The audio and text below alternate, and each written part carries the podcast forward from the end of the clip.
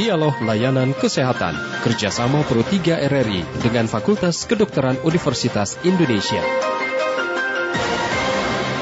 Apa yang dimaksud dengan bioreaktor rekayasa jaringan dalam dunia kesehatan dan apa manfaatnya dan seperti apa proses untuk penciptaannya, apakah hal ini sudah menjadi lumrah atau lazim di Indonesia dalam membangun dunia kesehatan kita? Itulah tema kita dalam dialog layanan kesehatan COVID-19 kerjasama Fakultas Kedokteran Universitas Indonesia dan RRI. Dan narasumber kita pada pagi hari ini adalah Insinyur Muhammad Hanif Nadif ST dari Departemen Fisika. Dan tentunya Anda nanti dapat bergabung bersama kami, berinteraksi dengan narasumber kami di telepon kami 021 352 3172 atau 021 384 4545 serta 021 386 6712. Juga dapat melalui pesan WhatsApp kami di 081 399 399 888. Segera kita mulai dialog layanan kesehatan COVID-19. Pak Muhammad Hanif, selamat pagi. Assalamualaikum. Halo. Halo Pak Hanif. Halo. Ya, tampaknya kami masih belum tersambung dengan narasumber kami, Insinyur Muhammad Hanif Nadif ST dari Departemen Fisika. Silakan Anda nanti dapat bertanya melalui telepon kami di 0213523172 atau 0213844545 serta 0213866712. Selamat pagi Pak Muhammad Hanif. Halo. Halo Pak. Ya, kami masih mencoba untuk dapat berbincang atau tersambung dengan narasumber kita sambil menantikan kita atau tentang bioreaktor rekayasa jaringan. Tentu tidak banyak yang mengetahui atau bahkan menjadi suatu istilah yang baru. Sebenarnya apa yang dimaksud dengan bioreaktor rekayasa jaringan? Kalau dikatakan untuk mendukung dunia kesehatan, tentu hal apa atau bidang kesehatan seperti apa yang akan sangat berguna jika menggunakan bioreaktor rekayasa jaringan ini? Dan apakah memang khususnya dalam masa pandemi COVID-19, bioreaktor rekayasa jaringan ini sangat membantu. Kami coba kembali untuk tersambung dengan Insinyur Muhammad Hanif Nadif ST Departemen Fisika. Pak Muhammad Hanif, selamat pagi. Halo pagi Pak, suara iya. terdengar Pak sekarang? Sekarang sudah terdengar dengan baik, baik Pak Hanif. Ya. Baik, kabar baik Pak ya? Iya, Pak. Baik, Alhamdulillah Pak Rudi ya. Iya. Ini tambah kita menarik sekali tentunya sesuatu hal yang baru. Karena ya. tidak banyak mungkin orang awam yang mengetahui apa itu bioreaktor rekayasa jaringan bagi dunia kesehatan tentunya. Mungkin di awal Baik. bisa dijelaskan terlebih dahulu Pak, apa yang dimaksud dengan bioreaktor rekayasa jaringan ini? Baik Pak, uh, mungkin saya akan mulai dari rekayasa jaringan dulu ya Pak ya. Silakan Jadi, Pak. Rekayasa jaringan itu merupakan suatu pendekatan baru di dunia uh, medis dan biomedis untuk merekayasa jaringan-jaringan baru agar nanti jaringan tersebut dapat dijadikan pemodelan penyakit secara in vitro di laboratorium begitu ya atau misalnya untuk pencarian uh, obat-obatan baru atau uh, ke depan juga bisa nanti arahnya si jaringan tersebut dikembangkan menjadi uh, implan begitu Pak mm -hmm. ke dalam tubuh manusia. Jadi semacam organ artifisial gitu. Mm. Nah, terus ya bioreaktornya itu berperan sebagai apa? Nah, tiga uh, tissue engineering ini atau rekayasa jaringan ini membutuhkan tiga pilar. Yang pertama itu kan biomaterial, sel, lalu uh, si sinyal gitu Pak.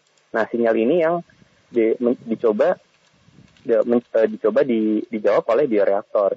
Nah, jadi bioreaktor ini sebenarnya prinsipnya adalah dia nanti mencoba mensimulasikan uh, lingkungan di laboratorium yang menyerupai uh, lingkungan di dalam tubuh kita gitu Pak sehingga sel-sel yang dirakayasa di di laboratorium itu dapat tumbuh dan sesuai dengan yang kita inginkan. Kira-kira seperti itu, Pak. Ya, artinya ini adalah suatu uh, pembentukan artificial organ gitu atau apa ini, Pak? Bisa dikatakan? Ya, itu juga uh, arahnya bisa ke sana, Pak. Jadi mm -hmm. bisa artificial organ untuk nanti uh, implantasi ke dalam tubuh manusia, terus mm -hmm. juga nanti bisa juga pemodelan penyakit uh, di secara in vitro di laboratorium atau nanti bisa juga uh, untuk ini Pak ya model dalam penemuan obat-obatan. Jadi mempercepat penemuan obat-obatan sebelum ke uji animal dan juga uji uh, di manusia seperti hmm. itu Pak.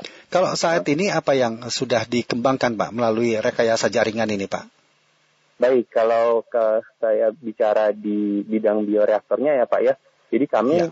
uh, di tim itu di tim psikiater kedokteran di medical technology cluster juga bersama uh, uh, SCTE ya uh, stem cell and tissue engineering uh, cluster dan juga departemen teknik mesin kami mencoba mengembangkan sebuah platform uh, bioreaktor tersebut Pak. Jadi yang kami mulai itu adalah satu terkait dengan sistem perfusinya. Jadi sistem perfusi ini diharapkan dapat me menyalurkan obat-obatan atau growth factor gitu ya. Jadi zat-zat nutrisi-nutrisi yang diberikan ke uh, sel atau jaringan yang kita rekayasa. Jadi sehingga pertumbuhannya itu dapat dinamis sesuai dengan uh, yang ada di dalam tubuh. Lalu yang kedua, yang kami lakukan adalah memberikan stimulasi mekanis pada sel-sel yang direkayasa karena memang kebanyakan sel-sel yang yang kami buat itu me, pada dalam di dalam tubuh itu mereka mendapatkan stimulasi mekanis juga pak gitu kira-kira. Ya. Uh, kalau kalau yang yang biasa atau yang sudah marak di Indonesia seperti apa ini pak yang sudah dihasilkan dari rekayasa jaringan itu sendiri? Baik, Pak. Uh, jadi yang kalau di uh, di Indonesia mungkin belum terlalu banyak ya Pak ya terkait dengan rekayasa jaringan. Namun di mm -hmm. di di luar pun juga memang uh, bidang ini termasuk bidang yang sangat baru Pak. Nah tapi beberapa ya uh, hasil rekayasa jaringan yang sudah sudah cukup banyak dipakai yaitu uh, hasil rekayasa jaringan yang berkaitan dengan tulang Pak. Misal untuk uh, bone graft gitu ya. Jadi dia graf untuk tulang yang nanti diharapkan dapat membantu uh, uh, apa ya penyambungan tulang saat terjadi fraktur gitu pak, hmm. terjadi patah gitu. Seperti yeah. itu Pak kira-kira. Uh. Ya, jadi sebenarnya kalau saya pernah mendengar ini di dunia kesehatan gigi, apakah bisa dikatakan seperti itu rekayasa jaringan? Pembuatan gigi ya, palsu, kemudian rekam dari uh, struktur gigi itu sendiri untuk disesuaikan, apakah seperti itu yang dimaksud? Ya, jadi kalau kita bicara rekayasa jaringan memang uh, spektrumnya sangat luas, Pak. Tidak hmm. tidak apa ter, tertutup hanya di bidang kedokteran, tapi kedokteran gigi juga dan uh, ya. beberapa juga mengharapkan uh, di kedokteran hewan gitu, Pak. Kira-kira. Ya. Baik. Kemudian untuk bio bioreaktor sendiri. Nah, ya. di apa nanti fungsi dari bioreaktor ini untuk pengembangan rekayasa jaringannya, Pak? Ya, jadi uh, jadi kan seperti yang uh, saya telah sampaikan tadi bahwa di rekayasa jaringan itu butuh tiga pilar Pak. Jadi satu uh, biomaterial, jadi dia biasanya untuk mensupport atau sebagai uh, kerangka gitu Pak, agar sel-sel itu bisa tumbuh di sana. Lalu ada sel itu sendiri. Nah sel itu kan ditentukan uh, oleh uh, si peneliti ya Pak ya, si pengembang uh, rekayasa jaringan ini mau sel yang mana dan tergantung nanti tujuannya di organ yang mana yang ingin dimodelkan gitu. Lalu hmm. yang ketiga itu kan ada sinyal Nah, yang ini yang uh, di uh, positioning si bioreaktor ini di sini. Jadi si bioreaktor dapat menirukan lingkungan yang ada dalam tubuh. Mm-hmm. Nah, contohnya dengan memberikan tadi Pak, mensimulasikan sistem sirkulasi darah gitu Pak, secara kontinu kan kalau darah kan kontinu dan dinamis begitu Pak ya. Yeah. Nah, nanti si bioreaktor ini di uh, dengan menggunakan selang-selang dan juga ada uh, chambernya gitu. Dan nanti ada motor penggerak jadi si si nutrisi dan juga nanti ada growth dan kalau misalnya digabungkan dengan obat-obatan itu bisa diputar secara dinamis di dalam sistem bioreaktor tersebut gitu Pak. Itu salah satu contohnya.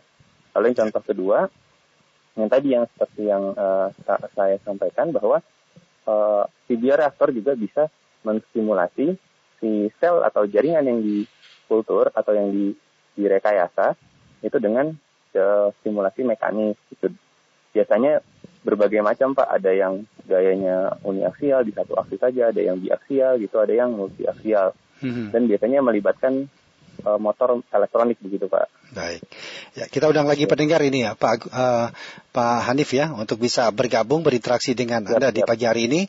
Silakan pendengar, kami nantikan interaksi Anda bersama dengan narasumber kami pada pagi hari ini di 021 352 3172 atau di 021 384 4545 serta di 021 386 6712 dan tema yang masih menjadi pembahasan kita bersama dengan Insinyur Muhammad Hanif Nadif ST dari Departemen Fisika adalah bioreaktor rekayasa jaringan bagi dunia kesehatan. Baik, Pak Hanif, hingga saat ini apakah cukup banyak Pak laboratorium bioreaktor yang ada di kita? Ya, uh, saat ini saya uh, bilang masih sedikit ya Pak ya. Mm -hmm. Jadi kalau di uh, UI sendiri itu tim kami dan tadi yang pihak-pihak yang telah saya sebutkan berupa uh, dari Departemen Fisika, ada Medical Technology Cluster, ada Stem Cell and Engineering Cluster, dan juga kolaborasi dengan Departemen Teknik Mesin Fakultas Teknik ya Pak ya di UI uh, dengan Research Center on Biomedical Engineering. Itu kalau hmm. di UI kira-kira uh, timnya yang terlibat di di orang-orang tersebut uh, di pihak-pihak yang saya sebutkan. Yeah. Nah terus kalau yang di di luar UI, tahu saya itu di ITB itu ada yang uh, mengembangkan juga bioreaktor namun dia yang skala mikro Pak itu namanya lab on a chip gitu. Hmm. Nah itu juga ada di sana dan di UGM tahu saya juga beberapa sudah mengembangkan gitu Pak. Ya. Jadi ya. Eh, tidak semudah itu ya untuk menciptakan atau mendirikan bioreaktor. Sebenarnya ya, betul. iya ya. disesuaikan dengan memang memang belum dibutuhkan sekali atau ada tingkat kesulitan lain atau kendala lain untuk bisa uh, menciptakan bioreaktor ini, Pak.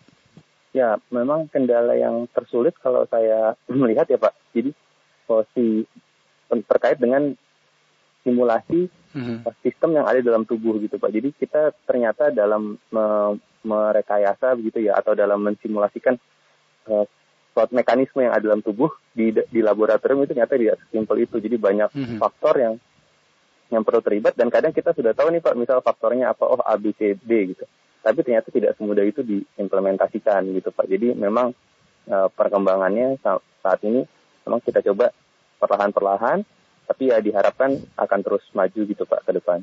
Ya, tapi kalau kebutuhan dari rekayasa jaringan itu sendiri bagaimana ya. saat ini Pak?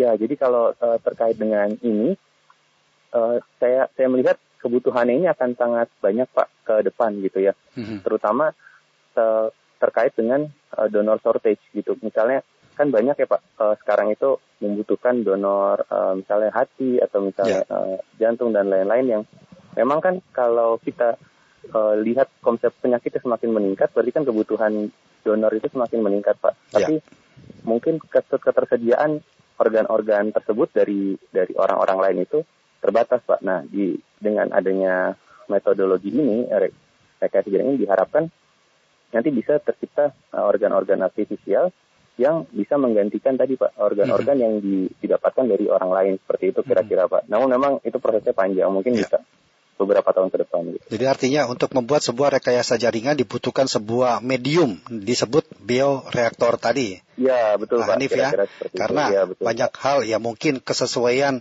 eh, rekayasa jaringan yang harus diciptakan itu tanpa ya. adanya medium itu mungkin akan sangat sulit. Baik. Iya betul ya. Pak. Kita ke pendengar terlebih dahulu Pak Hanif ya ada Pak Udin Oke. di Boyolali. Selamat pagi Pak Udin. Selamat pagi, Assalamualaikum warahmatullahi wabarakatuh. Waalaikumsalam warahmatullahi wabarakatuh. Silakan. Ah, Bapak Rudi, Bapak Insinyur Hanif, Departemen ya. Fisika. Uh, apakah dia bioreaktor rekayasa jaringan itu uh, sudah lama uh, metode tersebut sudah lama ada di Indonesia atau baru Pak? Demikian terima kasih. Assalamualaikum warahmatullahi wabarakatuh. Waalaikumsalam warahmatullahi wabarakatuh. Terima kasih Pak Udin. Silakan Pak Hanif. Ya, terima kasih Pak Udin. Terkait dengan pengembangan ini Pak, tahu saya memang yang mulai mengembangkan itu di uh, oleh dosen saya dulu ya Pak Yudan Ulanza dari mm -hmm. Teknik Mesin. Itu dari awal 2010-an Pak, jadi 10-an ke atas memang baru dimulai begitu risetnya di Indonesia gitu. Adapun kalau di dunia itu sudah beberapa sudah mulai dari 2000-an awal dan bahkan beberapa 90-an awal itu akhir itu sudah sudah ada yang memulai gitu Pak. Hmm. Dan ya dan problemnya kenapa mungkin terkesan oh, udah 10 tahun kok lama begitu Pak ya karena ya. setelah kami telah memang banyak faktor-faktor tadi yang ternyata perlu dilibatkan agar hasilnya lebih mutakhir gitu Pak. Kalau di luar negeri baga bagaimana nih Pak Anif? Ya di luar negeri uh, sudah banyak berkembang Pak tadi seperti uh, jadi memang kalau di riset ini ada beberapa dari dari Italia misalnya Pak dari University of Pisa gitu itu Prof Arti Ahluwalia gitu mm -hmm. ya mm-hmm. terus juga di di kalau di Amerika gitu di Harvard memang ada yang mencoba mengembangkan bioreaktor dalam skala mikro dan akhirnya disebut dengan organ on chip atau electronic chip dan itu sudah berkembang di Harvard dan menyebar ke berbagai uh, universitas lain di Amerika gitu Pak. Terus juga kalau di uh, Belanda, tahu saya ya, di sana juga di level mikro bioreaktornya yang dinamakan organ on chip tersebut, bahkan mereka sudah ada semacam konsorsium riset begitu Pak terkait hmm. dengan organ on chip ini yang melibatkan kampus-kampus teknologi dan juga kampus-kampus kedokteran di sana, Pak. Ya. Mana yang lebih kendala dihadapi dalam menciptakan bioreaktornya ataukah rekayasa jaringannya ini, Pak? Ya, ini pertanyaan menarik ya, Pak ya. Uh, jadi kalau saya lihat dua-duanya, Pak. Jadi kalau dari sisi uh, untuk mereka jaringannya, biasanya kan PR-nya itu kan di di uh, fuse-nya, growth factor, terus penentuan uh, apa namanya nutrisi yang sesuai juga yeah. Iya. uh, obat-obatan dan biomaterialnya dan dan bioreaktor itu sendiri kalau dari sisi stimulasi mekanis juga uh, masih banyak PR karena misal contoh kita uh, yang direkayasa adalah sel-sel di sendi gitu pak ya nah hmm. sendi itu kan sebenarnya artikulasinya uh, banyak gitu pak dan arah gayanya itu kan bermacam-macam pergerakannya gitu pak ya nah yeah. sementara kalau di bioreaktor itu yang baru bisa dilakukan biasanya masih sedikit pak gaya yang misal hmm. di satu sumbu aja atau di dua hmm. sumbu aja hmm. gitu pak jadi memang itu yang jadi jadi tantangan pak hmm. sampai sejauh ini gitu pak. Tapi selama ini jika dihasilkan sebuah rekayasa jaringan uh, berapa hmm. persen untuk mendekati keasliannya pak? Wah itu pertanyaan yang menarik kan dan memang biasanya ya kami tidak tidak uh, menilai secara keseluruhan pak biasanya misal kita coba dari sisi uh, anatominya seperti apa gitu kan terus misalnya dari sisi uh, sel sama atau enggak gitu pak dan mm-hmm. memang itu faktornya banyak sekali pak dan memang sampai saat ini uh, kami belum bisa sampai mencoba mengkuantifikasi dari semua faktor tersebut gitu pak mm-hmm. jadi memang kami belum bisa oh, yeah. memberikan angka pasti uh, persentasenya seperti ya. apa. Kalau untuk saat ini, Pak uh, Pak Hanif, kira-kira dalam uh, problem dunia kesehatan apa yang uh, paling tidak bisa dijangkau melalui rekayasa jaringan dan keberadaan bioreak uh, bioreaktor kita yang telah dimiliki?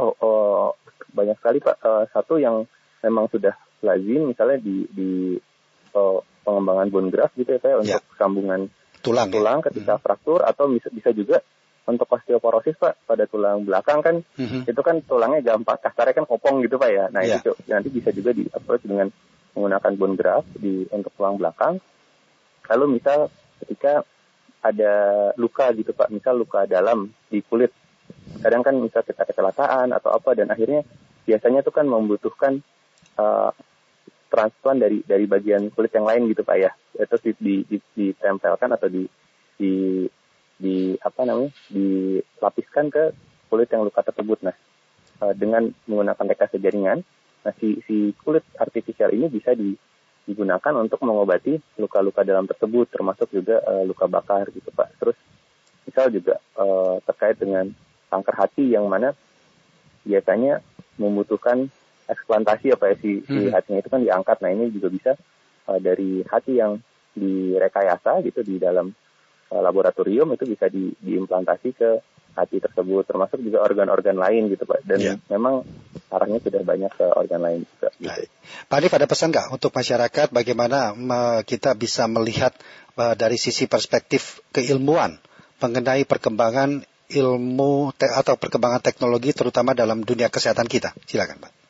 Baik Pak, uh, baik kalau saya melihat terkait rekayasa jaringan mungkin yang sensitif kan terkait uh, etika ya Pak ya. Jadi yeah. mungkin misalnya penggunaan sel-sel uh, sel punca gitu apakah dari embrio atau misalnya dari dari jaringan tubuh seseorang gitu. Nah, menurut uh, hemat saya mungkin alangkah baiknya kita coba sama-sama terbuka gitu ya dan uh, perlu ada dialog gitu antara misal antara pemangku kepentingan terus para periset dan mungkin pemuka agama agar nanti uh, kita sama-sama bisa menemukan solusi yang win-win gitu Pak ya dan akhirnya tidak menimbulkan kecemasan di masyarakat gitu dan uh, masyarakat juga saya rasa jangan uh, langsung antipati terhadap perkembangan-perkembangan teknologi kesehatan gitu yang memang arahnya kan sebenarnya uh, kami untuk meningkatkan quality of life gitu Pak ya, ya. dari dari orang dari masyarakat dan ya kita semua lah gitu Pak. Baik. Baik, terima kasih Pak Muhammad Hanif Nadif telah berbincang dalam dialog layanan kesehatan COVID-19 bersama Pro 3 RRI. Selamat beraktivitas kembali Pak. Selamat pagi. Terima kasih Pak Rudi. Selamat Ya. pagi. Assalamualaikum. Waalaikumsalam warahmatullahi wabarakatuh. Demikian dialog layanan kesehatan kerjasama Fakultas Kedokteran Universitas Indonesia dan RRI dengan tema kita tadi bioreaktor rekayasa jaringan bagi dunia kesehatan bersama Insinyur Muhammad Nadif Hanif Nadif ST dari Departemen Fisika. Terima kasih untuk Anda telah berpartisipasi dalam dialog layanan kesehatan. Kami hadirkan esok dengan tema ataupun topik yang berbeda. Demikian dialog layanan kesehatan kerjasama Pro 3 RRI dengan Fakultas Kedokteran Universitas Indonesia. Acara ini bisa Anda dengarkan setiap Senin sampai dengan Jumat pukul 9.30 waktu Indonesia Barat.